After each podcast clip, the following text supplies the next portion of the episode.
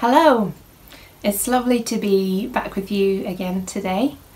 There's a few things that have changed in my life since I last taught uh, a year or so ago, and one of the most exciting developments is that our little girl Grace has just started school. She's just she's in the gingham blue dresses, the lovely like frilly little white socks, the um, black school shoes that we had to remortgage our house for to buy from Clarks and uh, Grace is just very happy about school, mostly about break times and lunch times, has to be said.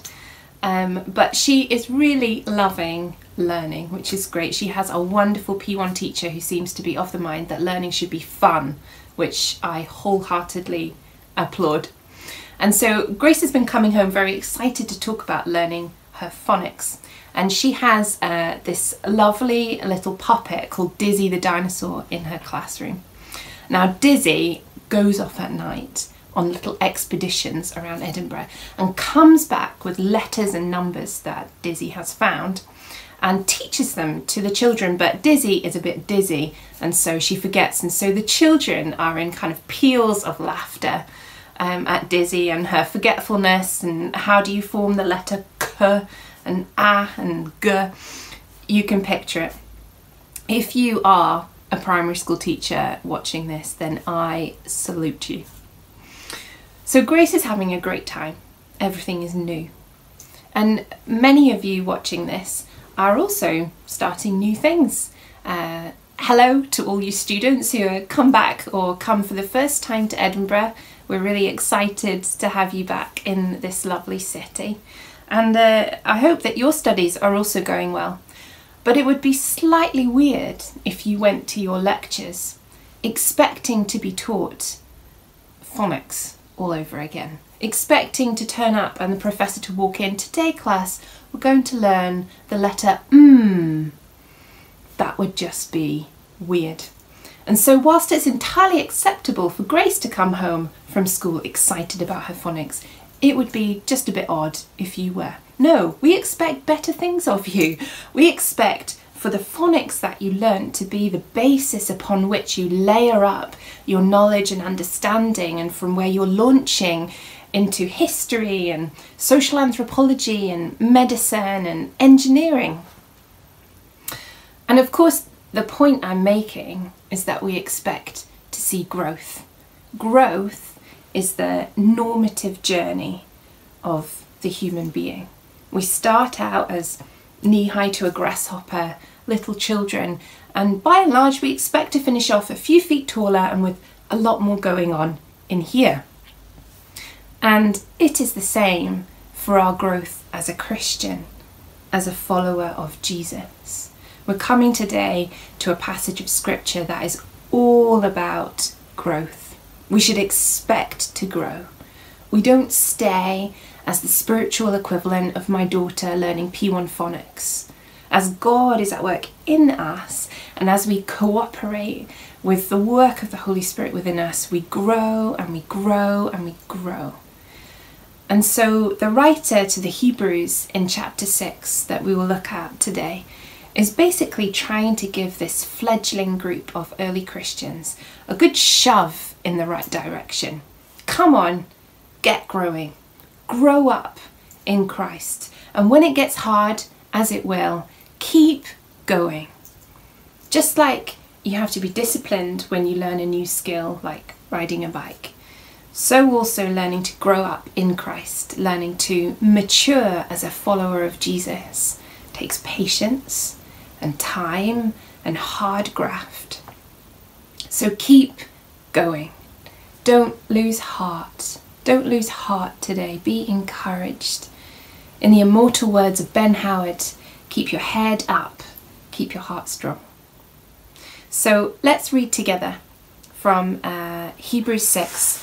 I'm reading in the NIV. I'm just going to come through the passage um, section by section and pull out a few things for us to digest today. Hebrews 6 1 to 3. Therefore, let us move beyond the elementary teachings about Christ and be taken forward to maturity, not laying again the foundation of repentance from acts that lead to death and of faith in God instruction about cleansing rites, the laying on of hands, the resurrection of the dead, and eternal judgment. And God permitting, we will do so. I don't know about you, but as spiritual phonics, that list of six elementary or basic teachings shook me up a little bit. It's like the writer is saying, These things are in place with you guys already. And I'm listening to that and I'm thinking, Really? are they? Could I explain to someone else the foundational truth of eternal judgment? Am I actually practicing the laying on of hands? The last time someone told me that they were sick, was my response sympathy or prayer? So let's take a quick look at what the Hebrew writer describes as core foundations to the Christian faith. Number one, repentance from acts that lead to death. Basically, anything that makes us think that we can work out our own roadmap towards God. Anything that makes us think we've got this in the bag by ourselves. And for the Hebrews, some of that would have been pagan ritual. Some of that would have been maybe continuing some of the um, Jewish um, ritual that was actually redundant since they got to know Jesus.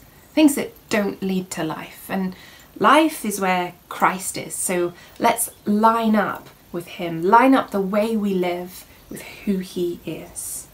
And there's lots of stuff today in, in our culture that would lead us off in the wrong direction, that wouldn't lead us towards life. And to repent of those things is to turn around, to come back, to get help where appropriate, and to turn in number two, faith towards God, belief and trust in the one true God. Number three, cleansing rites.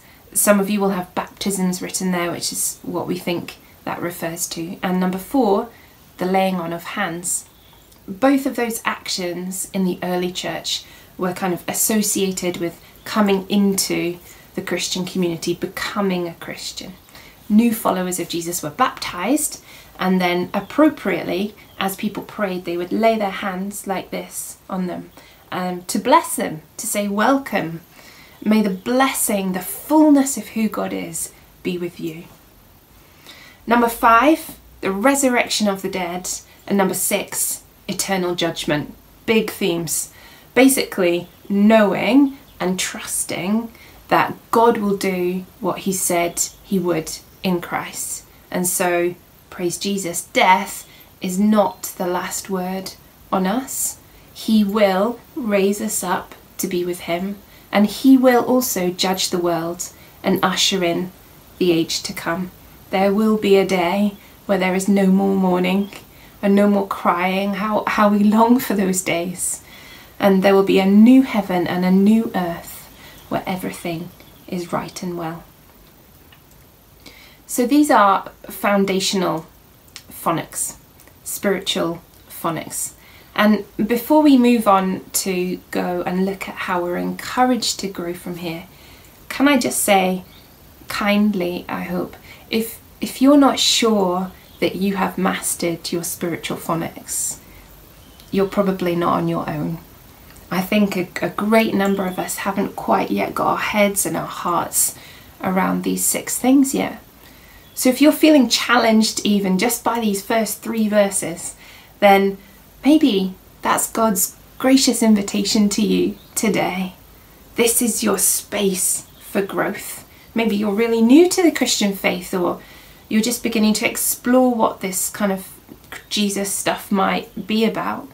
Maybe you've been kind of swimming along for a while in the swimming pool of Christianity and you're just now beginning to think, I, I probably need to get a better handle on what all of this is about. This would be a great place to start. Can I offer you just two really simple suggestions if that feels like you? Firstly, get yourself a Bible find a gospel. It's one of the stories about Jesus. Um, it might help you to find a commentary that you could read alongside it. Just someone um, who spent some time digging into it can explain some of the kind of key concepts. This is a great one by um, a writer called Tom Wright. Luke for everyone. And then number two, find yourself a community that you can be a part of and ask your community your questions. So when we're following Jesus, the, the beginning is important, but what really matters is continuing, keeping going, staying the course. And the writer here goes on from verses 1 to 3, the, the basics, the beginning, to give us like this vision for growth. You've started out well. Now, keep your head up, keep your heart strong, keep going. And like a lot of good teachers and parents do at this point when they see a great deal of potential in someone, they employ what in Greek terms I like to call the kick up the bum technique. So let's read together from uh, the message paraphrase. I'm going to read it to you the next four verses. Once people have seen the light, gotten a taste of heaven, and been part of the work of the Holy Spirit, once they've personally experience the sheer goodness of God's word and the powers breaking in on us, if then they turn their backs on it, washing their hands of the whole thing, well, they can't start over as if nothing happened. That's impossible. Why? They've re crucified Jesus. They've repudiated, rejected him in public. Parched ground that soaks up the rain and then produces an abundance of carrots and corn for its gardener gets God's well done. But if it produces weeds and thistles, it's more likely to get cussed out. Fields like that are burned, not harvested. Mic drop. There is like no mincing of words here. The writer has gone in hard. And to explain to you what's going on here, I want to tell you a little bit about a DIY project in our house that happened a few years ago. Basically, our shower unit broke completely and it needed replacing. And I don't want you to think that we have a delineation of male and female gender roles in this house, but for the purposes of this story, let me make absolutely clear that Tom was in charge of the shower replacement project. And there were basically, should we say, three phases of the shower project. Number one went a little like this Step aside, world. The plumbing expertise of Tom Montgomery is here. Uh, basically, you know, confidence and uh, some would say overconfidence, but you can see from the rest of the story. And we could also call this the honeymoon period. Number two went more like this I have absolutely no idea what I am doing. This was a horrendous idea. Uh, nobody has showered in maybe 10 days, and I am no closer to working out how the shower unit goes onto the bathroom wall. And then phase three went like this Have I told you about Graham? Graham is my best friend. Graham is our plumber. so, following Jesus is not dissimilar. We can have this kind of initial burst of enthusiasm, this excitement of the new, this confidence. And then, number two, we begin to realize this is actually a bit hard. We face the daily grind of being faithful in a culture that says be anything but faithful. Be wild, be skeptical, be comfortable, be religious so long as your religion doesn't impose anywhere beyond the four walls of your house. And the problem occurs when, in the mix of following Jesus, in the process of attaching a new shower unit to the bathroom wall, that we become so opposed to the very notion of washing that we don't wash. That's, that's what the writer is kind of trying to say in this slightly complex passage of scripture. Let me explain that a little more.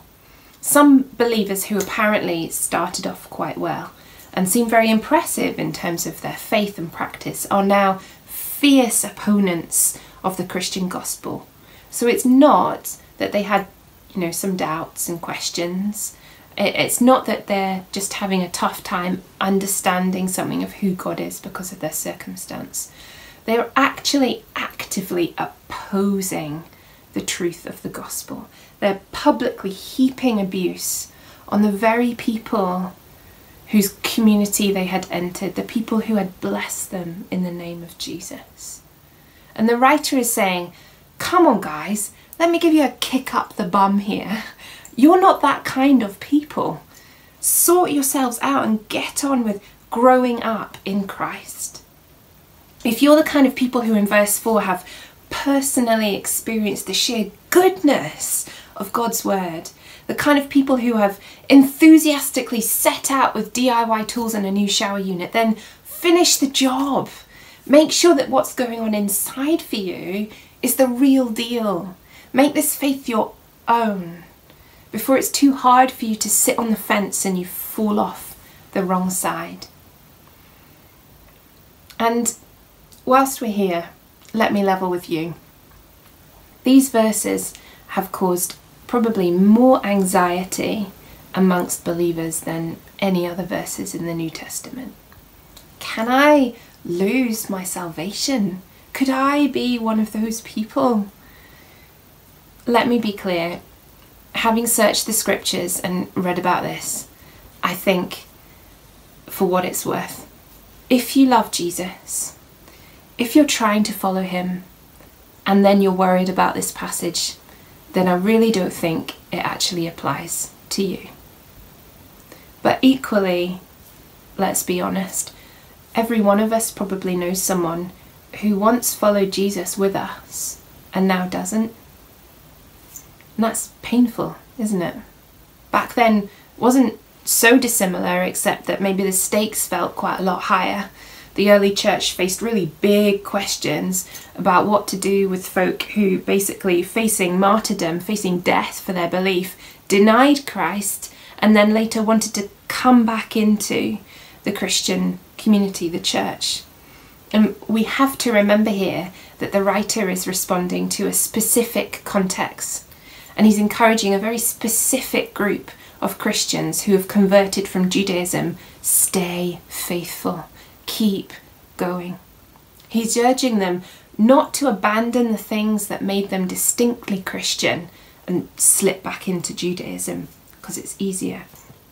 To do that would mean that they were essentially standing with the Jewish attitude to Jesus, which was to say, He's a madman, He's a blasphemer, He deserved everything that was coming to him, He's a nobody. And to say that is pretty much to re crucify Him over again. Do you get me? So that's why it's impossible to, in verse 6 from the NIV, keep on leading them into repentance. Because they're publicly and aggressively resolute in rejecting Him, in rejecting Christ. You'll know as well as me that unless someone wants to move towards Jesus, it's impossible to get them to meet, to, to come into repentance, to change your thinking, to move towards Him. That's the work of God. You and I can't do that. We have to leave that with Him. But there are still some things to be serious about here. There are warnings here. No, I don't think that we can lose our salvation. I think Paul is really clear about that in Romans. Read Romans 8. But the rest of Scripture does tell us that growth, growing up in Christ, has opposition. It is opposed. Jesus himself once told a story about seed that was scattered um, and initially seemed healthy. It grew up really fast. And then, once it faced trouble of any kind, it immediately died. Many people in the New Testament said to Jesus, Lord, Lord, but fell away. So, three things that I think we need to remember. Number one, growth is God's work. We have to accept that this passage does make us uncomfortable. Are people who have rejected Jesus outside of God's grace? Everything in me wants to say no. Can anything separate us from the love of God that is in Christ? No. I want to say that there's still time and space and grace for them to come home and that they'll be met in their coming home by a father who hitches up his skirts and runs to embrace his prodigal children.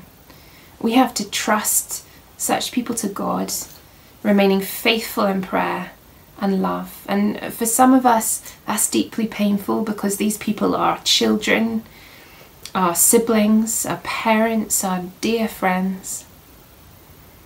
One of my favourite theologians, Karl Barth, said this about this passage It was not Paul who began the good work in Philippi, nor did the Philippians themselves do so by being converted. God began it.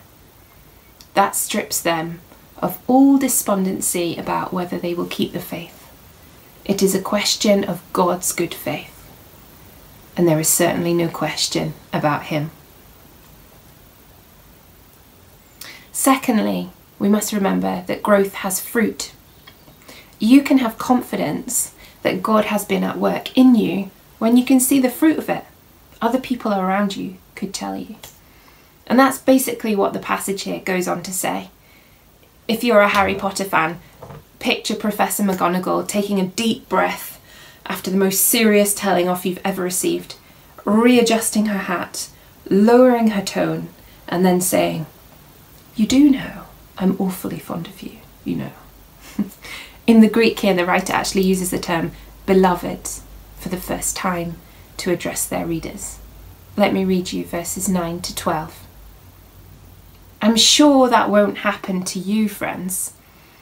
I have better things in mind for you salvation things.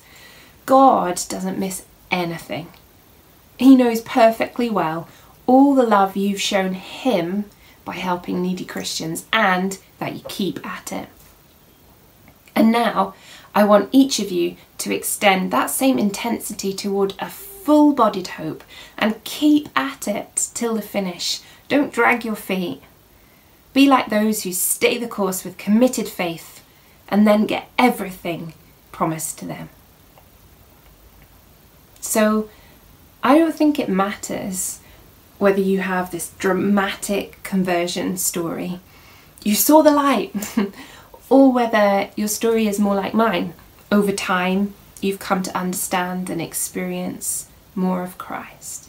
What really matters is that that encounter with Jesus is getting worked out in your life.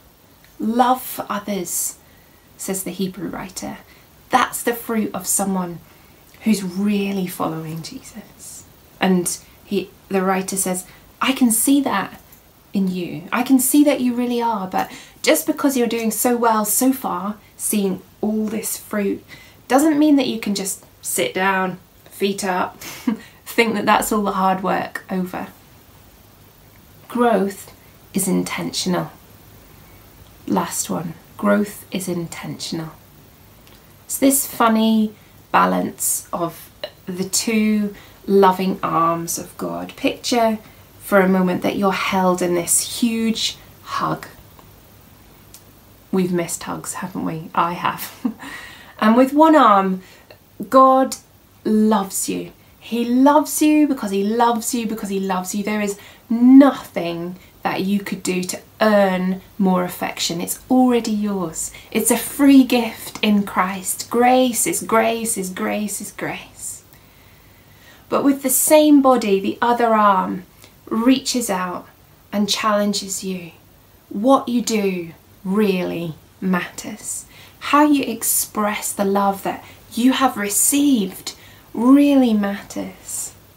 How you pivot yourself towards growth really matters. Not just sitting back on your heels like you've already arrived. It's not all up to God. You are a player on the stage of God's grace and you are powerful. So go out there and do something amazing with what you've received. And whilst you're at it, remember that God comes alongside you to help you. We don't grow on our own. We're watered by a gardener that's intent on us becoming the very best kind of fruit and vegetables soil that we could possibly be. Philippians 2 12 to 13 says, Work out your salvation with fear and trembling. Why? Because God is at work in you. Stay the course. Keep going. When it gets hard, keep going. God is at work in you through the power of the Holy Spirit. So we don't wait to feel like it to keep going. We don't wait to be given a job title or an ideal space to keep going. We don't wait until we feel like we have all the investment and encouragement and opportunity that we need. We keep going. We don't wait for a pandemic to pass or a better season to come along. We keep going. We stay the course. We press on. Head up, heart strong. Let me pray for us.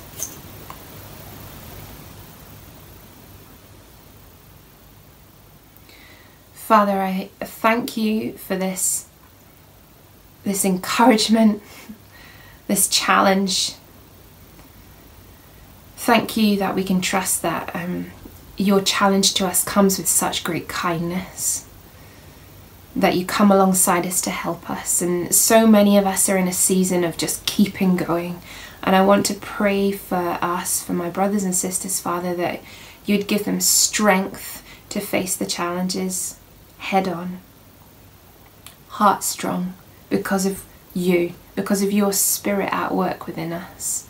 I pray even now that um, that you would you would reach out and, and touch and bless my friends, my family, that they would know the tangible sense of your peace and your equipping to keep going, to persevere.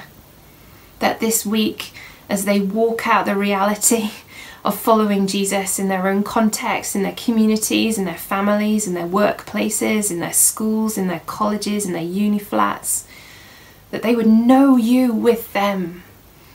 I bless them, Father, in the name of Jesus, to know you with them, to know the two arms of your embrace, that you love them because you love them because you love them, that there's never anywhere that they could go this week as they walk with Christ where you are not and equally that they are your gift to the world around them.